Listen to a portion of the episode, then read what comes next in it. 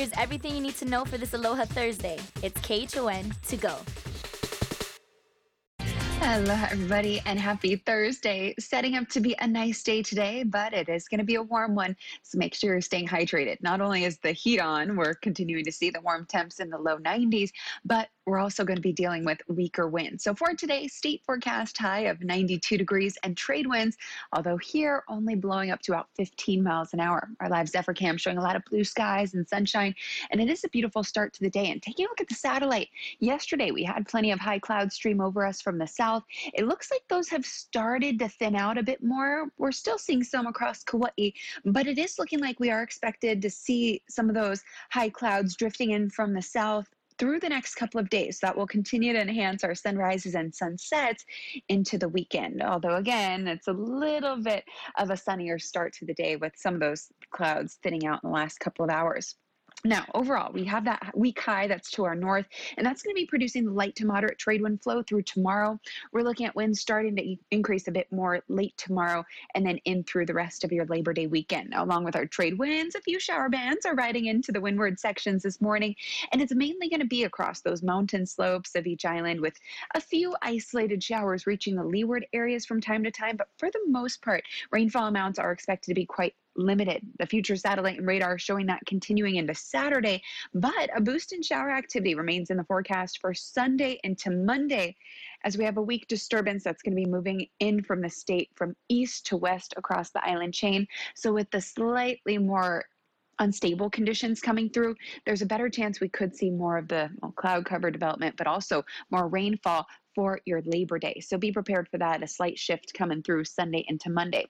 Warm temps continue with us, but good news is what we are going to see into our Labor Day is very strong winds, with our winds back up to 25 miles an hour. So today is the last day of the very warm feeling conditions. Santiveros, he's live on the scene and he's ready to give us an update uh, for that COVID-19 surge testing on the H3. Good morning, Dallas. What can you tell us? Good morning, Chris. Well, you said it best. The lining up process starts at 8.30 this morning, and the testing will happen from 9 o'clock this morning till 2 o'clock this afternoon, with the freeway open up at 6 o'clock this evening. But here joining us on Wake Up Today, we have Ed Sniffen, who's the Deputy Director for the Department of Transportation. Good morning, Ed. Good morning. Thanks so much for having me. Yeah, thank you so much for waking up with us. So the first thing I want to ask, how did Tuesday go? Tuesday went awesome. Um, we looked at all of our empirical numbers beforehand, and we thought we, we wouldn't cause any traffic by shutting H3 down. After running Tuesday, we know we can. We know we can queue everybody up within the within the H3 facility and not cause any backup on any place else. Like Like, Pali, H1 all ran perfectly. And up at the tunnel, we adjusted the operations to ensure that we can be as efficient as possible. Now let's talk numbers. How many people registered before Tuesday and how many people did we see on Tuesday? Really good question. So before, we were a little bit disappointed on Tuesday that only 1,700 pre-registered. But we tested over 2,500, which was awesome. Today, we got over 4,000 people pre-registered, and we're hoping to, to test up to upwards of 5,000, all thanks to the coverage that every, we've been having on this, this operation. Absolutely, and if you're just hearing this for the first time, you need to pre-register at doineedacovid19test.com. Again, doineedacovid19test.com is a website that you need to pre-register for. But I know we heard from you earlier this week about the H3 freeway and really being one of the spots in the state of Hawaii that could really handle such a big response. But tell us about this ongoing conversation and relationship with the federal highways. Yeah, so federal highways, rightfully so, is concerned about us shutting down interstates at any time. And they have to look at things nationally. And interstate nationally is very difficult to shut down and not have impacts on the rest of the nation. Hawaii's unique though. And we're trying to get across to them uh, from our information how, we, how unique we are what kind of alternative routes people have here, and how we can adjust, especially considering that we have way less traffic than we normally have. So it's a conversation with them. Uh, we're still coordinating with them. They're strong partners in emergency situations, and I know we'll get there. And depending on this approval, is there anything in jeopardy if it goes the other way or if it evolves into something else? Anytime you go you go against a disapproval, there's always a consider a concern that there there could be ramifications to your program again, we have such strong partnerships with federal highways and they understand what we're trying to get through. So we're making, making sure they understand this is just about COVID, this is just about this event, and this, this shutdown is not impacting anybody on the transportation perspective. Do you see any large testings like this happening in the future, maybe this month or maybe next month? you know, anytime we have to respond to an emergency, no matter what type, every state has to consider all of its assets. We cannot consider anything in boxes anymore. We cannot think that, that the H3 is only a transportation asset. Anytime we look at our assets, we got to consider what's best for the state. And right now, using H3 for testing purposes is the best thing for the state. Well, thank you so much, Ed Sniffen, for all you do, and especially for today. I know you have a really big day for yourself. We really appreciate for all you do and for working for Hawaii. Thank you so much. And if you guys want some more information, of course, head over to our website at khon2.com. But really, before you go to our website for any last-minute details, definitely pre-register at doineedacovid19test.com. That's really going to make the whole experience and just everything go a lot smoother as you heard Ed Sniffen just describe how Tuesday went. But of course, we'll give you another update throughout Wake Up Today and on our Take Two program. But until then, reporting from the scene here, Dallas Navarros, KHON2 News, working for Hawaii. Today's testing follows another huge surge in the number of new positive COVID cases with 339, but health officials say that number includes some old cases with delayed results. The new cases include two deputy sheriffs on Oahu. One works in the airport section, the other in the Kapolei court section. We're told as a result, the airport offices have been sanitized and the Department of Public Safety is working on sanitizing the Kapolei cell block. The latest death from COVID-19 coming from Hawaii Island, where the Yukio Okutsu State Veterans Home says another resident died, the fourth fatality there this week. The facility also reported another 20 new cases, and a new cluster is developing in the small town of Miloli'i Fishing Village. Lawmakers are now calling for an immediate shutdown to prevent outsiders from entering. This uh, outbreak in Miloli'i has the potential to spread rapidly in the next 48 hours if we don't get it under control. And the first thing we need to do is put the message out that Miloli'i is closed for the weekend.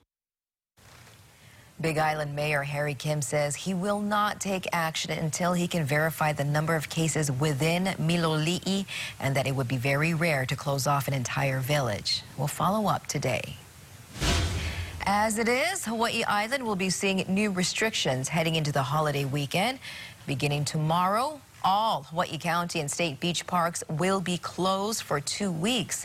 Officials say the island's beach and coastal parks may only be used for direct access to and from the ocean and only during certain hours.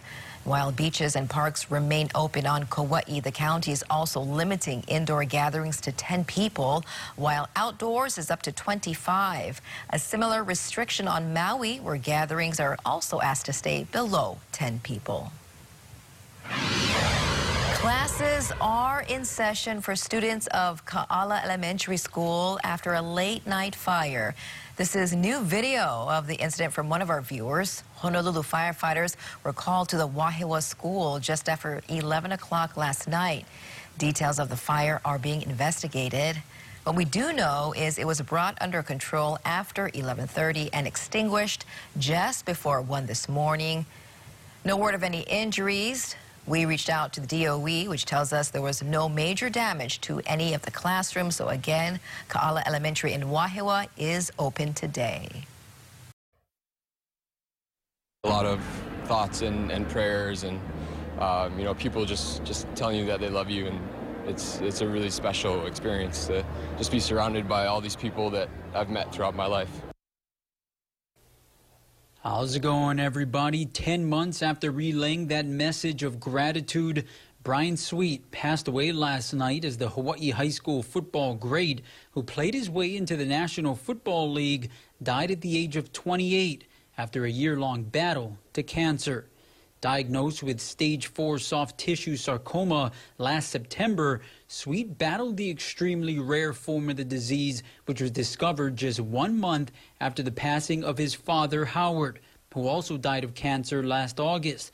Now, Brian was an all state safety for the Buff and Blue, winning state championships in football, baseball, and track, which earned him a scholarship to Utah State where he was an all conference performer on his way to a stint with the NFL's Detroit Lions.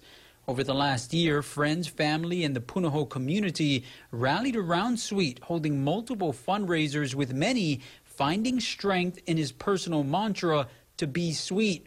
Brian's cousin, Rainbow Warrior volleyball freshman Makua Marumoto, recently got a tattoo over his heart using the very card that Brian made for him following his graduation from the Hawaii Baptist Academy.